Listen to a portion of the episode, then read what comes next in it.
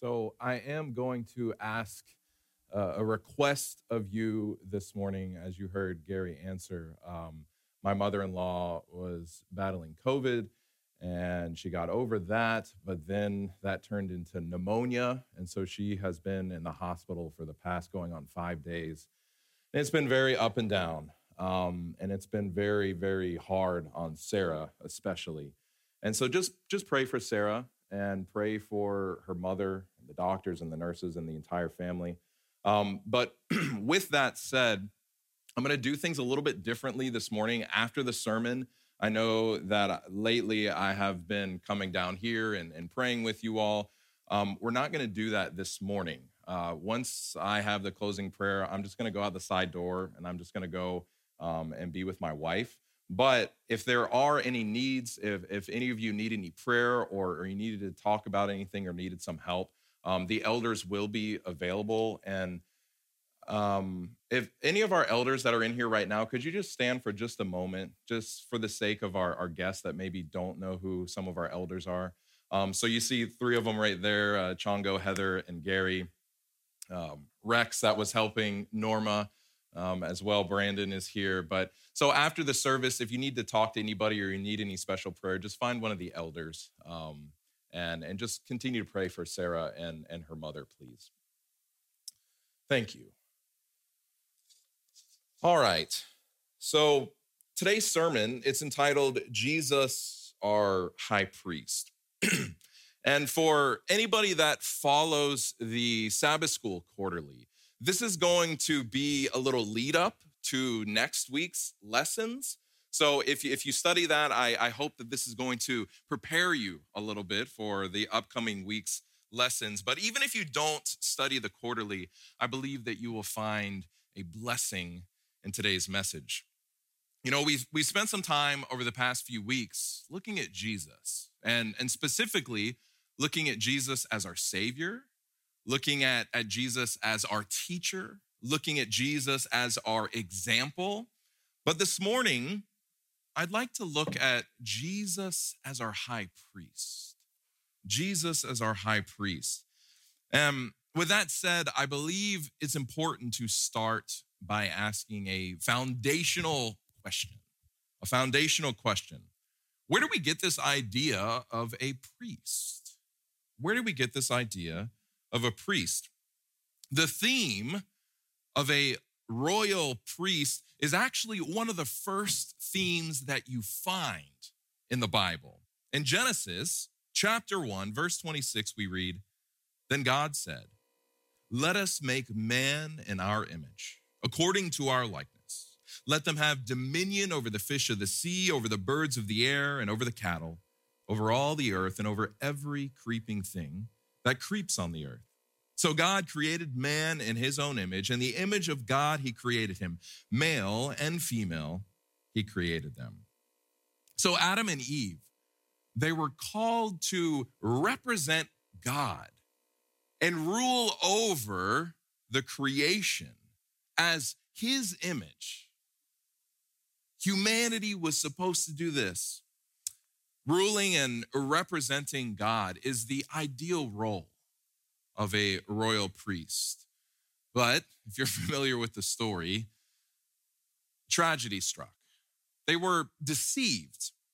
Verse 1 of chapter 3 says, Now the serpent was more cunning than any beast of the field which the Lord God had made. And he said to the woman, Has God indeed said, You shall not eat of every tree of the garden? So when the woman saw that the tree was good for food, verse 6, that it was pleasant to the eyes and a tree desirable to make one wise, she took of its fruit and ate. She also gave to her husband with her, and he ate. So Adam and Eve, they abandoned their calling. And so humanity is exiled from the Garden of Eden. And then we're told that the world is filled with violence. Genesis 6, verse 5, it says, Then the Lord saw that the wickedness of man was great in the earth, and that every intent of the thoughts of his heart was only evil continually. Verse 11, The earth also was corrupt before God, and the earth was filled with violence. But even in the midst of this ugliness, all hope is not lost. God promised that one of their descendants would eventually come and intervene on their behalf and restore the blessings of Eden. Going back to Genesis chapter 3, verse 15, God said, And I will put enmity between you and the woman, and between your seed and her seed.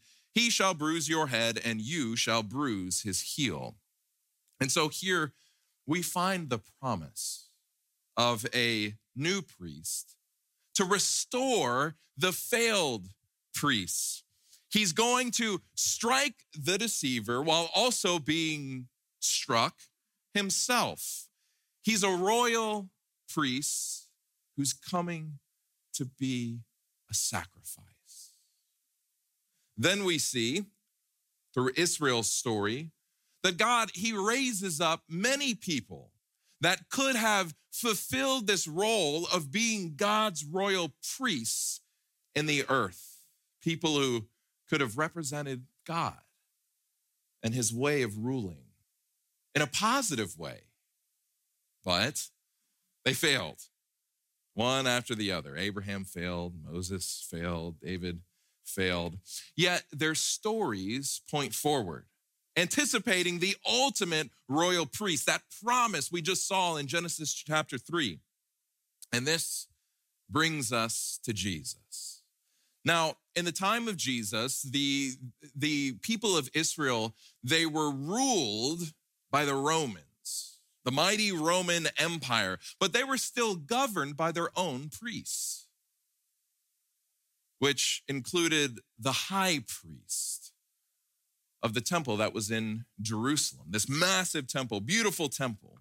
And the high priest was the only person who could enter into the most holy place. You know, when you have the, the sanctuary, and when you look at, at what it looked like there in the wilderness, there was the outer courtyard, and then there was the holy place, and then beyond the veil, the most holy place. So the high priest was the only one that could go in there, and only one time a year he would pass through the veil, this thick curtain that was decorated with these images of cherubim. And the high priest at the time of Jesus was this man named Caiaphas. Caiaphas. And in the minds of the Jews, he was the one, he was the man who represented God to the people of the earth. But then our Savior comes on the scene. And when we're first introduced to Jesus, he's outside of Jerusalem and he's in the Jordan River getting baptized. Luke 3:21 says, "When all the people were baptized, it came to pass that Jesus also was baptized. And while he prayed, the heaven was opened up. And the Holy Spirit descended in bodily form like a dove upon him. And a voice came from heaven which said, You are my beloved Son, and you I am well pleased. And what's interesting here is that these words that God speaks, it's a blending of some statements that appear in the Old Testament, in the Hebrew scriptures. And these specific scriptures, they're speaking about this coming royal priest who will be the king that God promised. You are my beloved son, and you I am well pleased. He'd, he'd be raised up from the lineage of David. And also, he'd be like the beloved son, like Isaac was to Abraham. But he's also the suffering servant of Isaiah who dies for the sins of the people. Jesus' baptism is his ordination as our high priest. Jesus' baptism is his ordination as the royal priest. And it should come as no surprise that after this ordination that he starts acting like a royal priest. He forgives people of their sins. He restores people that are impure under the sacrificial law restores them so that they can then go into the temple. These were some of the things the priests that were working in the Jerusalem temple were supposed to be doing, but they failed. They utterly failed. And now Jesus is doing this stuff, essentially doing their job outside of their authority. Thus, they see him as a threat. He's a threat to their power, he's a threat to their authority, he's a threat to how they want the people to view them. And now, this leads to the story of Jesus going up high on a mountain with a few of his disciples. And, and once he's there, he's transformed. He's transfigured. He shines, and his, his clothes become so, so bright. It's described in this way in Mark 9, 2 through 3. Now, after six days, Jesus took Peter, James, and John and led them up on a high mountain apart by themselves. And he was transfigured before them. His clothes became shining, exceedingly white, like snow, such as no launderer on earth can whiten them. Now, this is similar to the type of vision that Moses had of the ideal high priest. Things are starting to come together here. Jesus is thus being revealed as the ultimate royal priest. And it's here that Jesus then decides to go into Jerusalem, even though he knows that this trip will get him killed. It all leads to this scene in Mark 11. Starting at verse 7, then they brought the colt to Jesus and threw their clothes on it, and he sat on it. And many spread their clothes on the road, and others cut down leafy branches from the trees and spread them on the road. Then those who went before and those who followed cried out, saying, Hosanna! Blessed is he who comes in the name of the Lord. Blessed is the kingdom of our father David that comes in the name of the Lord. Hosanna in the highest. And then Jesus, he goes directly to the temple to challenge the authority of the current earthly priesthood. He storms in and he disrupts the corrupt sales of sacrificial animals. Matthew 21 12 recounts it in this way. Then Jesus went into the temple of God and drove out all those who bought and sold in the temple and overturned the tables of the money changers and the seats of those who sold doves. And he said to them, It is written, My house shall be called a house of prayer, but you have made it a den of thieves. And I love this last part. Then the blind and the lame came to him in the temple and he healed them. These were the types of people that the temple was made for, but they weren't allowed in because of the corruption of the earthly priesthood. And so Jesus chases them out and invites these blind, lame, those who were sick, those who were unclean, and he said, Let me heal you, let me make you whole. This is your home too.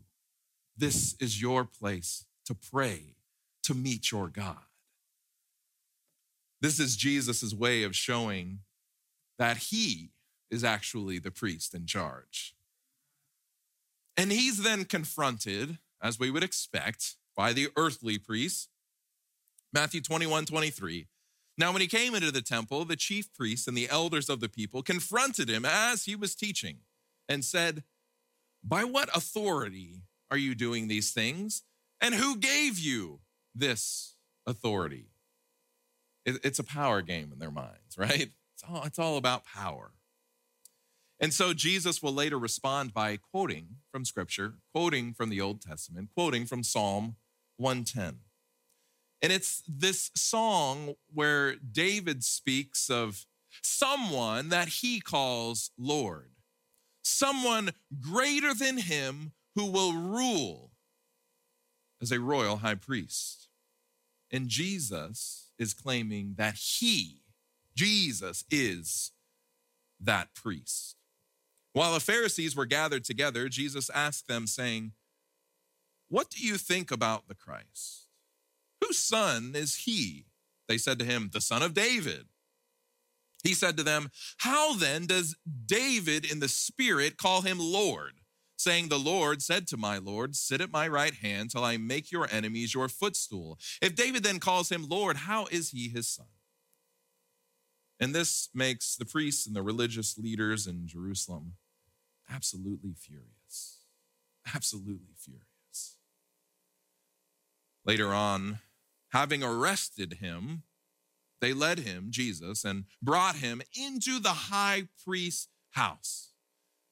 So they, have they've, they've had enough. They're fed up. They have Jesus arrested and put on trial before Caiaphas. Now remember, Caiaphas is the high priest of the Jerusalem temple in this day. Caiaphas asked Jesus if he is the anointed one. And what he means is, are, are you saying that you are the royal high priest? Because that's my job. That's my job, Jesus. And Jesus responds by quoting again from the Psalms. He says, I am, and you are going to see me ruling at the right hand of God. Yet, what we're actually going to find in the narrative is that Jesus is, is going to be beaten and shamed and killed. How is that ruling like a high priest? Well, we must remember Israel's scriptures. The ancient pattern of the royal priest was someone who surrenders himself as a sacrifice.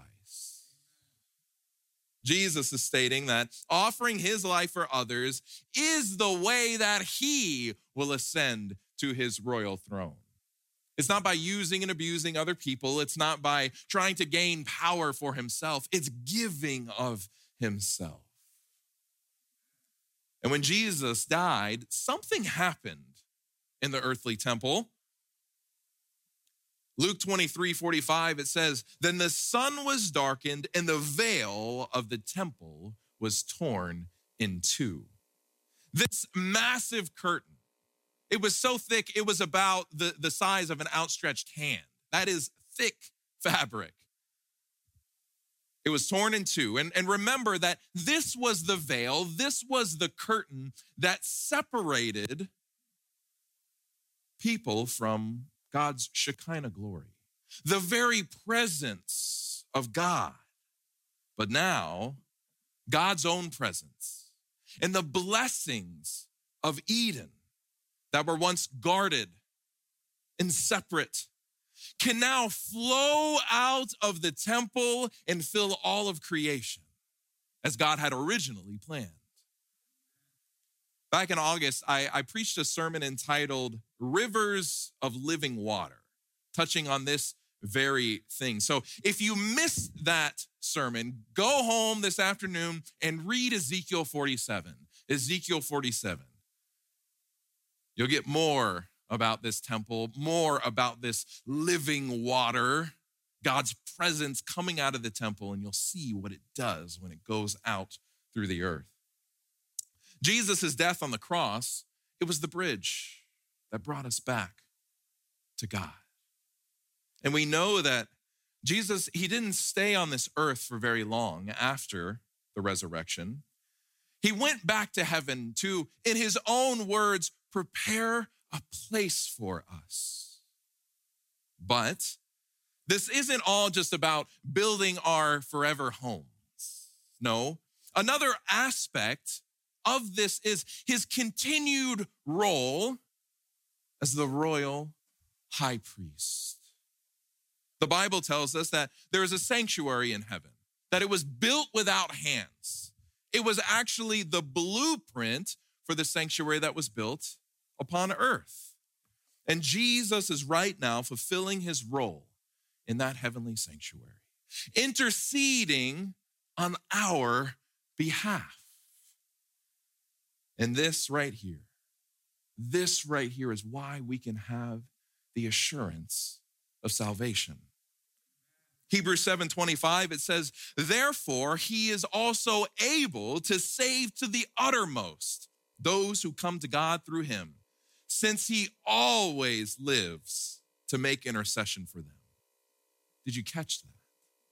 That is the type of love that Jesus has for you. That's the type of love. He is always living to intercede for you to stand on your behalf, to represent you in the holy heavenly courts. His love is wooing you to follow him.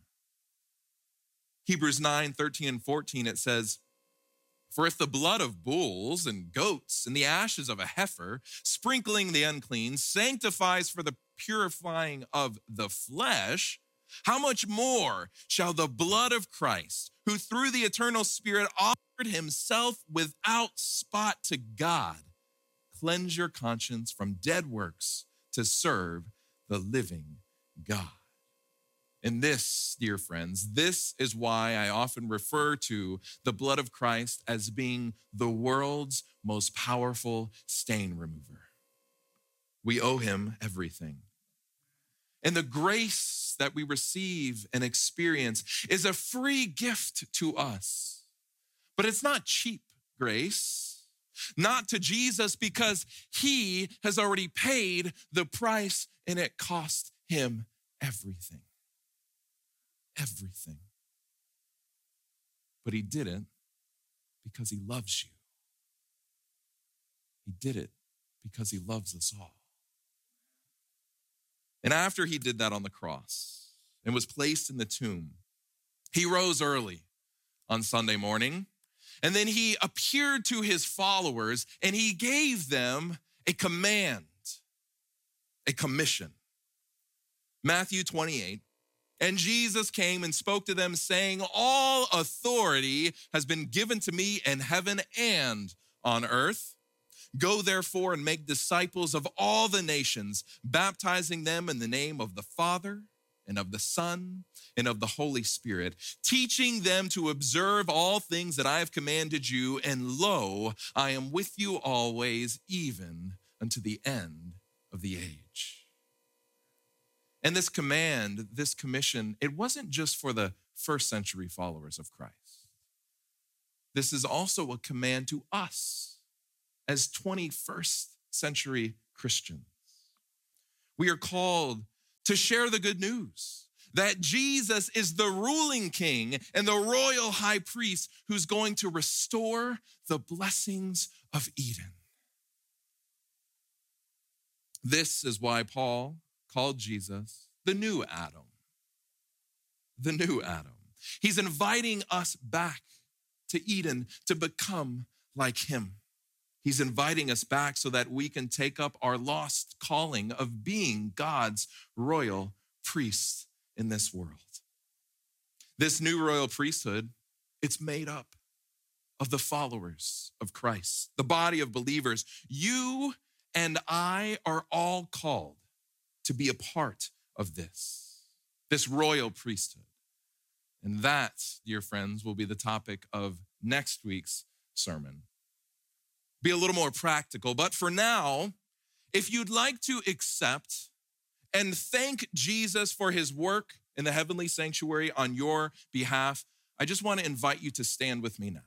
Just stand with me now. Stand in the assurance that your Savior lives always to make intercession for you.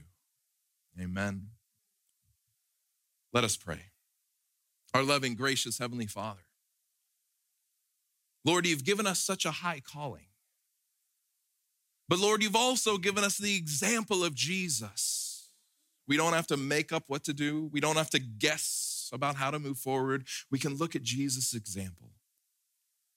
Lord, and when we look at ourselves, we, we, we see messed up human beings in a stranglehold to sin. But Lord, we believe in the power of blood. We believe in the power of Jesus' blood shed on our behalf. And we believe that through your spirit, we can be more than conquerors in your name. So, Lord, I pray that you would help us over this next week to reflect upon what this all means. Give us hearts full of gratefulness to Jesus for serving as our high priest. And prepare us, Lord, next week as we learn more about what we can do in this world, how we can help to build your kingdom and spread the good news. Lord, I just want to pause briefly. I just want to lift up my mother in law. I want to lift up Stephanie Spencer. And I want to claim the power of the blood of Jesus upon her.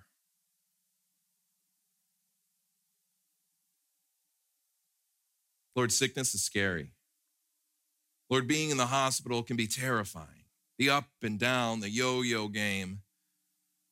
But Lord, we believe that you have the power. And we ask of you now that you would pour out that power. And Lord, draw near to Sarah and her entire family in this time. Lord, give me the strength that I need to be there for them. And give every person here, so many texts, so many calls have already gone out, and I know that Sarah is so thankful. Continue to speak to everybody here to let us know how we can continue in this matter and in all matters to follow Paul's teaching and to bear one another's burdens. We leave this all with you. We ask that you would help it to be our experience because we pray it all in the precious name of Jesus. Amen.